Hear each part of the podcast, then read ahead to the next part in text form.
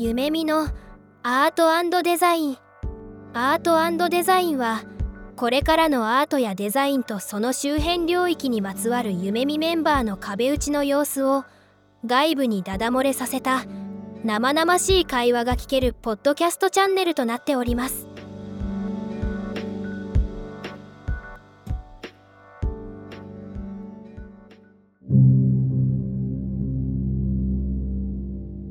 それでは、えー、夢見アートデザイン、今日も始めていきたいと思います。本日もどうぞよろしくお願いします。お願いします。はい、りょうさん。大丈夫です。二人とも元気ですか、今日は？元気ですよ、もちろん。元気ですよ。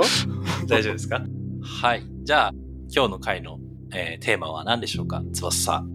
まあ、僕結構ね、転職がね、結構多いんですけど、まあそういった時にね、まあ最初どの会社に入るかってすごく大事だと思うんですよね。まあそういった方向けにね、まあまず自分が今、今はもうデザイナーなんですけども、まあデザイナーになるためにこんな本あったらよかったのになって思う一冊、まあ複数でもいいんですけど、まあそういったものをちょっとお話に盛り込んで進めていければいいかなとは思っています。タイトルは何でしょうか？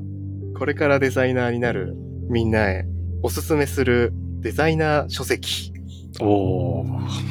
いいじゃないですか。ありがとうございます。あれですね、自分がまだデザインの学生だったら、えー、こんなの知りたかったなっていう情報を、まあ僕らからも、あの、たくさんインターセンとか、デザイナーの新卒の求人にご応募してくださる学生の方いらっしゃるので、まあそういった人たち向けに僕らの方からも少しお話できればと思ってます。どうしましょう？どんなところから入っていけばいいですかね？ちなみに、あの、お二人は学生の時はどんなデザイナーになろうと思っていましたか？もしくはデザイナーになろうと思っていましたか？そもそも。それで言うと、まあ、僕の方から話すと、全くデザイナーなんて目指したこともないっていうのが、なんかいつの間にか大人になって気づいたらデザイナーになってたっていう、そういったタイプなんですね。だから、もともと別に大学生の時とか、デザイン系の本って逆に避けてましたね。ちょっとなんていうの、デザイナーとかってちょっと車に構えて、おしゃれなことしかやらんのやろうみたいな。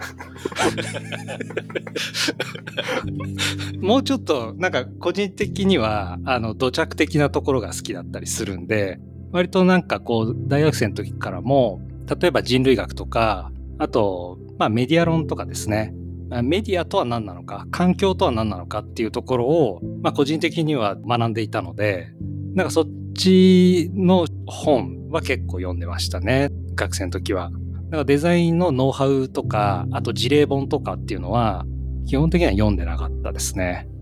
で、社に構えるデザイナーを社に構えながら批判して読まないってそうそう。面白い社に構え方ですね。はい。ザッさんはどうでしたか？そうね。僕はもともと別にデジタル領域じゃなかったから、インダストリアルデザイナーになりたくて、気づいたらデジタル領域のデザイナーになってたっていう経緯なんで、最初読んでたのはなんかその材料学の本とか、あとは、なんだろう、個人的にアートの方面が結構好きだったんで、まあ、西洋美術の本読んだりとか、あとなんかデザイン誌とかの本を読んだりはしてましたね。なんで、その手法とかの本はもう全然読んでなくて、読み始めたのも社会人になってからとかかな。でもなんかね、以前聞いたところによると、デザイナーに強い憧れを持ってるっていうのが翼さん言ってましたよね。そうですね。もうなりたくてしょうがなかったからね。ちなみになんでなりたかったんですか？ななんでなりたかったか？いや、そのモテたいからですよ。じゃ一緒じゃないですか。僕、ちょっと車に構えてると一緒じゃないですか。まあ、確かに学生ぐらいの年代からすると、そのデザイナーで活躍されてる方とか、デザイナーしてるよっていう職種の方に対して、ちょっと意識はするんでしょうね。ある意味で言うと憧れるところ、なんかすごく自由に働いてるんじゃないかとか、何かすごくかっこいいものを作り出してるんじゃないか。やっぱそういった思いがあるのがやっぱ学生にはありますよね。なるほど、なるほど。本村くんはどうなんですか？デザイナーになりたいとは思っていて、で、まあ、読んでた本とかで言うと、確かに、あの、沢さんも話してた通りで、あの、テクニックの本とか一切読んでないんですよね。デザインの歴史とかデザインの思想本みたいなものばっかり読ってて、デザイナーとは確たるべきであるっていう、その、なんかべき論をずっとインストールしてた感じはあって、で、そのべき論を知ってるからこそ、自分自身を自信を持ってデザイナーと呼べるのかっていう問いは、あの、今でもずっとあって、すごく葛藤しながら、あの、仕事をやってるっていうのはありますね。なんで、一時期、例えば、その今のデジタルデザインのツールってすごいこう、使いやすくなっているというか、Adobe とか、結構その習得するまでに時間がかかるみたいなところとかもあって、まあ大変ではあったんですけど、まあいずれにしてもそういうツールを使えること、で、そういうツールを使った結果何かしらデザインのアウトプットを出せること、イコールデザイナーみたいな。ツール使えてこれできるから僕デザイナーだみたいなあの人たちを見てると腹立ってた時期とかはありました。すごいね。まあだから本村君あれだね、そのデザイナーの定義から入ってるってことだよね。そうですね。あの、デザイナーの社会の中における存在論から 考えてデザイナー見るみたいな、そんな感じでしたね。なんか3人ともちょっとこじらしてんじゃないですか。デザイナーになる人結構こじらせてる気がします。まあね、そんな中で、もし自分が今学生だったら、まあ、読んでおきたかったみたいなところではあるんですけど、まあでもそういう意味で言うと、もしかしたら皆さん3人とも実務本そんな読んでなかったみたいな話だったんで、学生時代だったけど読んで面白かったとか、まあ今学生だったとしても多分読んで面白いだろうなみたいな風に思う本とか、なんかそういうのからいきますか？あ、いいっすね。どうでしょう？何かあります？お二人。じゃあ、つばさんから。あ、僕から？モテたかった学生の自分に向けて。そうね。モテたかった君にってね。でもね、なんか今でももう一回読み直したいなって思う本で、今も僕もなんかボロボロなんですけど持ってる本があって、あの、陰影霊さんっていう本があるんですよ。なんか結構昔の話で、千利休の話とか出てくるやつで、まあ昔のその茶道の話のが結構ほとんどなんですけど、まあそれがまあいわゆる日本最古のデザインであると言われていて、まあ、そのなんか何が最古のデザインなのかっていうのが、まあ、若干こう書かれているような本で、それがなんか結構面白くて、僕自身もなんか卒業制作とかでちょっと勉強するために読んだりとかしてて、で、まあ今思い出すと、もう一回読んでもなんか業務に使えそうだなとか思う部分があったりするんで、ちょっと懐かしみながら読みたいなって思う一冊ですね。なるほど。え、谷崎潤一郎？あ、そう、谷崎潤一郎。ですよね。はい。そう。か、そういった美学とかね、そういったところから入ってるってことですね。じゃあ。そうっすね。だってモテたかったんだもん。ちょっと難しい本読んでる俺かっこいいみたいな。まあそれもね、あるけどね。ジーンズのね、後ろポケットに文庫入れてそうですもんね。入れてて俺アフロだったわ、その時。モテなさそうだな、それ。リオさんとかどうですか？そうですね。まあ、一つ現実的なとこを言うと、まあ、実務上のデザインで結構やっぱ重要なのってプロセスだと思うんですよ。プロセスを学ぶっていうことで言うと、やっぱ This is Service Design Doing でしょ。あれ？あれ？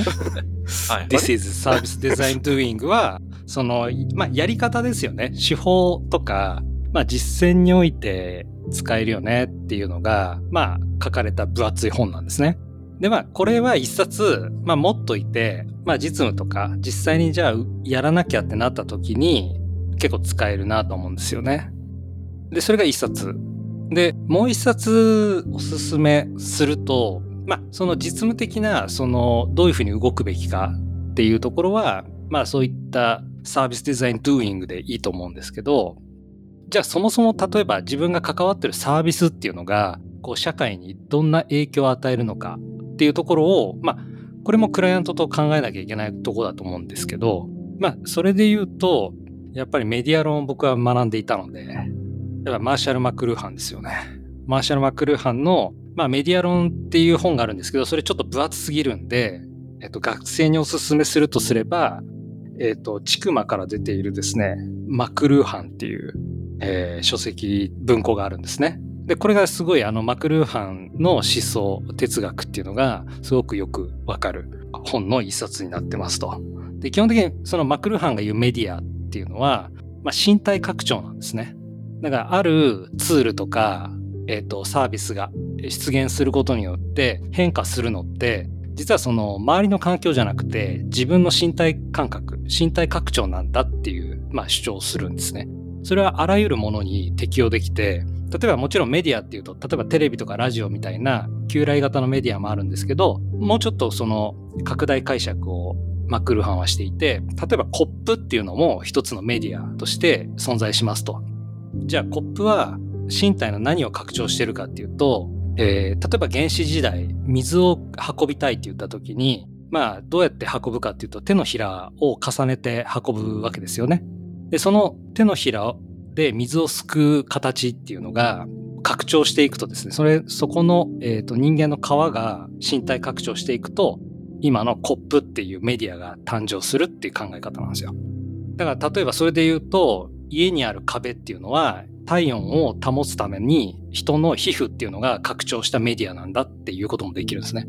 例えば拳銃だったら人がかつて使っていた武器それはまあ自分の爪なんで自分の爪っていうのが拡張すると拳銃になる足が拡張すると自動車になるっていうなんかそういった考え方がまあメディア論の中であるんですけどなんかまあそういったそのミクロとマクロのちょっとこう考え方っていうのはちょっと学生のうちに揺さぶりをかけておくといいんじゃないかなと思います。そういう本を読んで。結構まあそうですよね。意外と物の見方みたいなのを得るような本って多分学生時代に読めるとすごいその後の成長スピードってすごい違うと思うんですよね。ミクロとマクロの見方とかもデザインの文脈とかデザインの教育みたいなところで言うとイムスが作ったパワーオブ10っていう動画があるんですけど、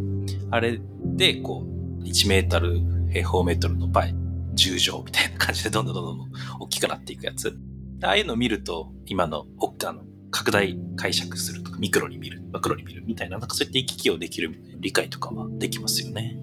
まあ、僕、見せられたけど、その時はそういう風に思ってなかったですけどね。すげえ、みたいな感じでしか。あれ、どうやって撮影してんだろうみたいなね。そう。そうそうそうそう。ちょっとお二人が紹介されたので、もともとグラフィックデザイン学科だった僕の奇跡みたいなところで少しだけお話しすると、僕はなんかさっきも話しましたけど、デザイナーの社会におけるあるべき論から入っていて、なんかそれの一番最初のきっかけになったのは、IBM のロゴとか、スティーブ・ジョブズがアップルから追い出されてた時のあのネクスト社の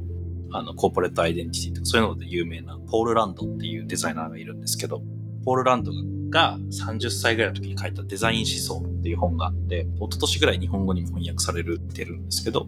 で、まあ全体読む必要なくて、本当最初の一章目ぐらいにほぼほぼ十分なんですけど、デザインとは関係性であるみたいな話があって、なんかそこから少しなんか見た目というか表現以外のところでもなんか使える考え方なのかなっていうのを少しずつ思ったというか理解した最初の一冊で、そこからデザインとは何かっていう存在論的な問いを立て始めるきっかけになったんですけど、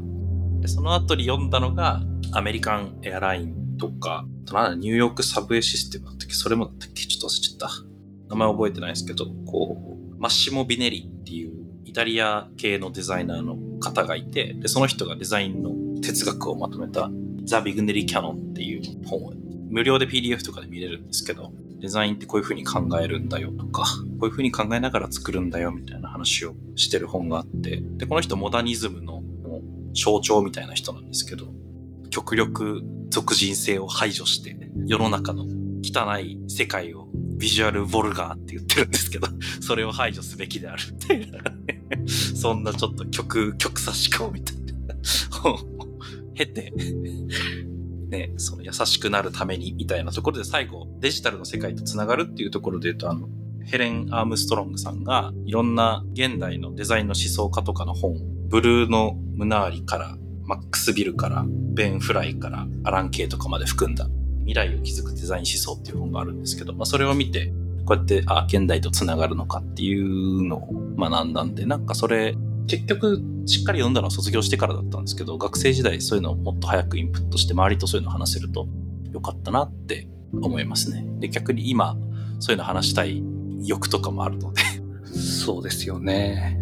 なんか、学生と話したりすると気づくんですけど、結構その僕らが学生の時は、そういったそのデザインの概念とか、美とは何かとか、環境とはどんなものなのかっていうようなものを結構読んでるかなと思うんですね。まあ、特にここの3人に限って言えばっていうことなんですけど、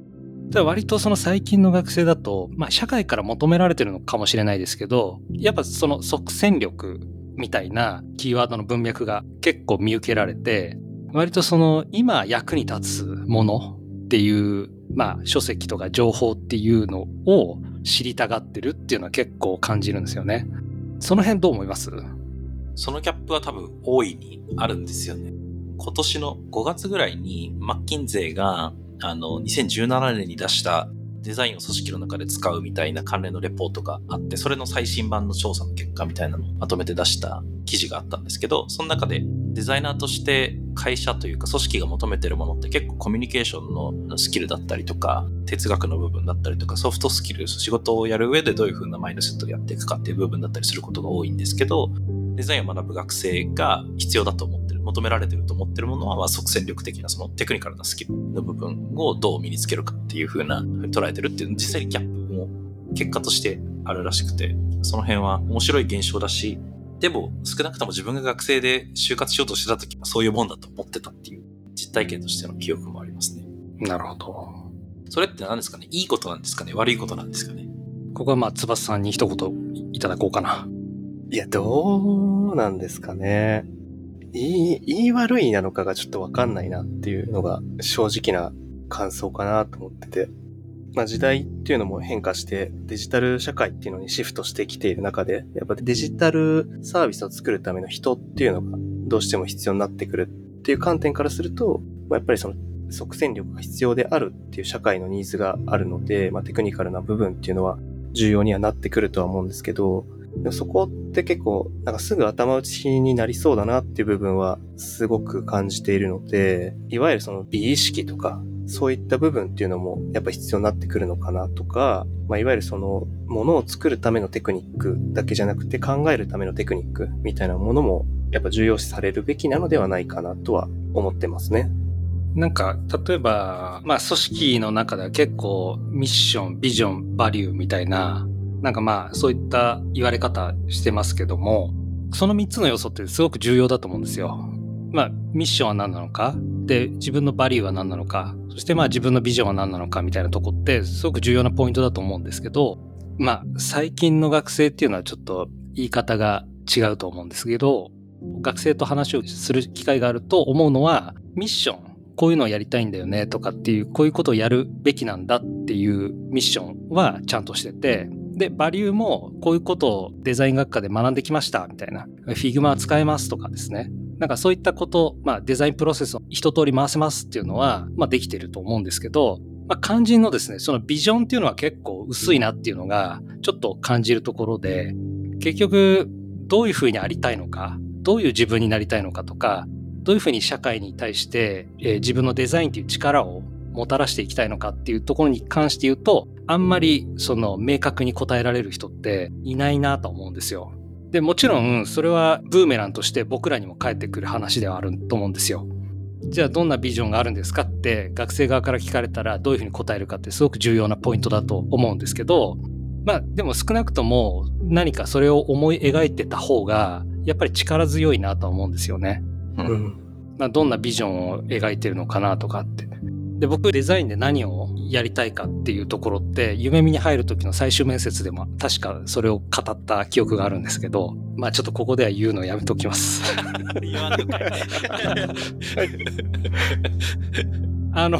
これすごい個人的なあの話ではあるんですけど、まあデザインとデジタルっていうので何が実現できるかって考えた時に、僕もともとだからデザインに対してもそんなに学生の時から興味がめちゃめちゃあったわけじゃないし、まあデジタルっていうところに関しても学生の時からバリバリやってたわけじゃない。まあそんな中で今サービスデザイナーっていう職種になっているんですけど、まあ、個人的な活動として視覚障害者の支援活動っていうのをやってる中で一番そういった、まあ、ある意味で言うと社会の中で弱者っていうふうに言われているようなもしくは障害を持っている人とかっていうふうに言われているコミュニティとか組織って見てるとそのデザインの力とデジタルの力がもうすごくえっと、弱いんですよね。だからもっとこれってあった方が円滑になるし、それによって社会進出、例えば障害を持っている方とか、いわゆる弱者って言われてしまっている方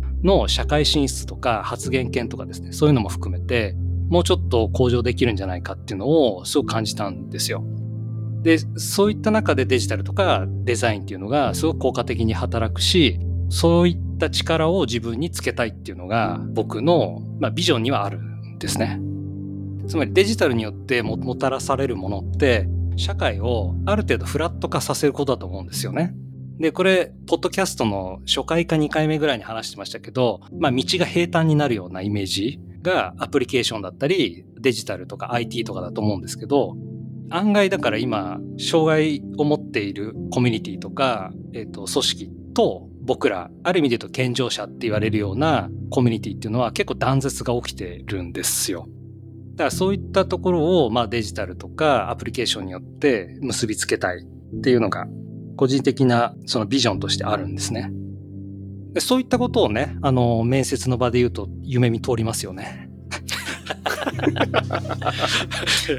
確かにまあ最後は冗談ですけども。おって思いますよね。あれ、お二人はちなみにそういったなんかビジョンとか持ってたりするんですか？僕はありますよ。今いくつかバリエーションがあるんですけど、ツイッターとかには I help people understand and envision things って書いてて、スラックとかにはもしかしたら変えちゃったかもしれないんですけど、最近まで Designing for others to design って書いてて、自分以外の他の人がよりいい振る舞いをできるというか、困ってる状況を打破できるというか、その人たち自身の力で乗り越えていけるようなデザインをするっていう、そのビジョンというか、僕自身の振る舞いを規定するモットーみたいなのはあって、そういう風にデザイン使っていこうと。ってます。なので自分がこれをデザインしたんだぞ、ははははみたいなことは全然やりたくないと思っていて、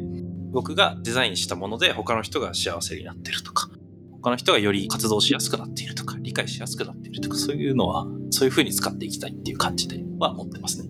なるほど。すごいね、二人ともね。翼さんはなんかモテる以外にビジョンあるんですか？モテる以外にね。最初そこでしたね、今日の。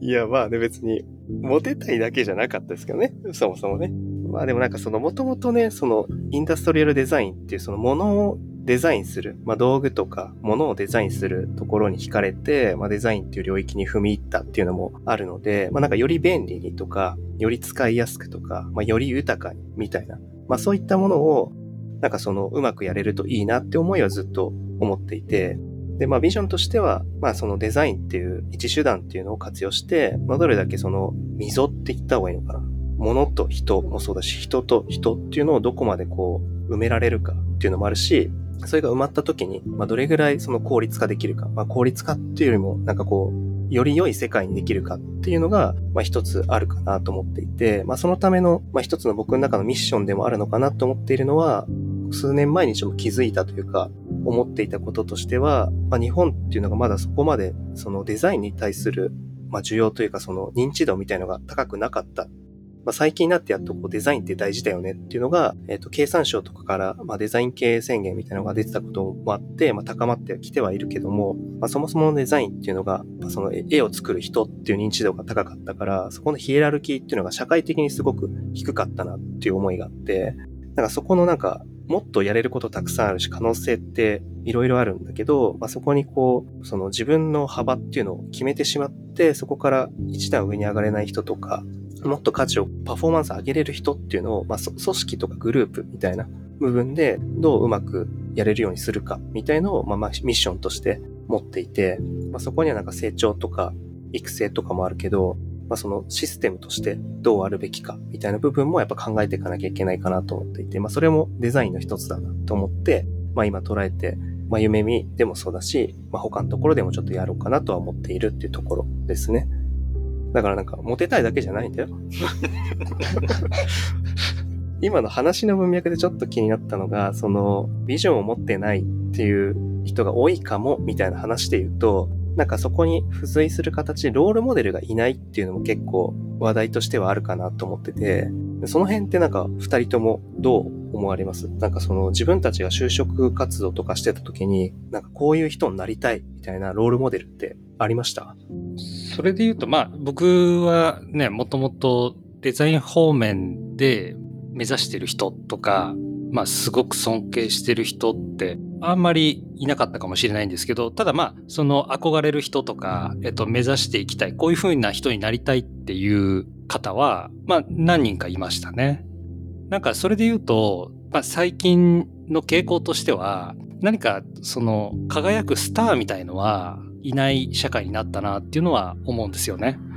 以前は何かその領域とか業界においてスタープレイヤーって結構見えやすい形でいたなと思うんですが、まあ、最近ってそんなにいなくて逆に言うともうちょっと身近な存在例えばもうすごく分かりやすく言うと YouTuber みたいな方とかインフルエンサーみたいな方がやっぱり参考にしやすいされやすいっていう世界になったんでなんかそういったところが感じるところではありますね。トレンドとしては多分そうですね。社会的なトレンドもだし、その新しいトレンドの中のデザインっていう多分スターデザイナーからみんないろんなところにこうエンベッドされてるというか、うまくこうシステムの中に馴染んでいるというか、うんうん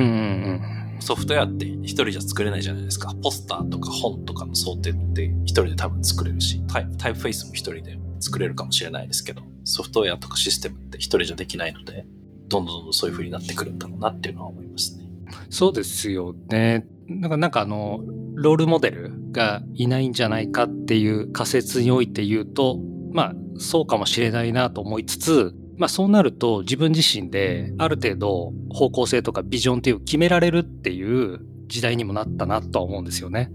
なんかスタープレイヤーが考えているビジョン、これからこうあるべきだよねって言ってることと自分がこうあるべきだよねっていうものが違ったりするとそれってちょっと間違ってんじゃない？みたいなダサくない？みたいな言われがちだったわけですよ僕らの時は。うん。ただそれはもうない時代かなと思うんですよね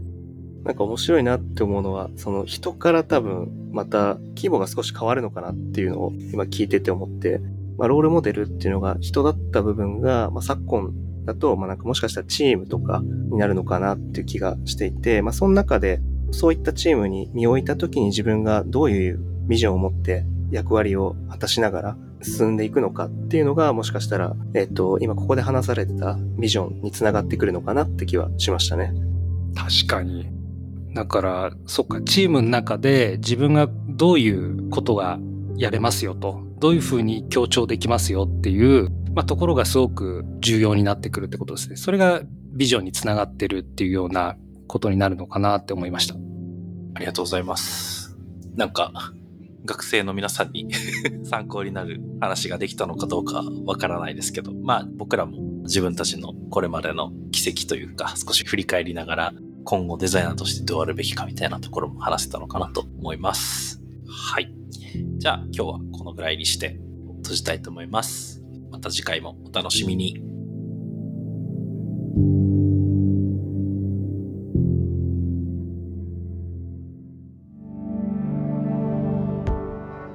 今回のエピソードはいかがでしたか？聞いていただいた皆さんに少しでも何か新しい発見があれば嬉しいなと思っています。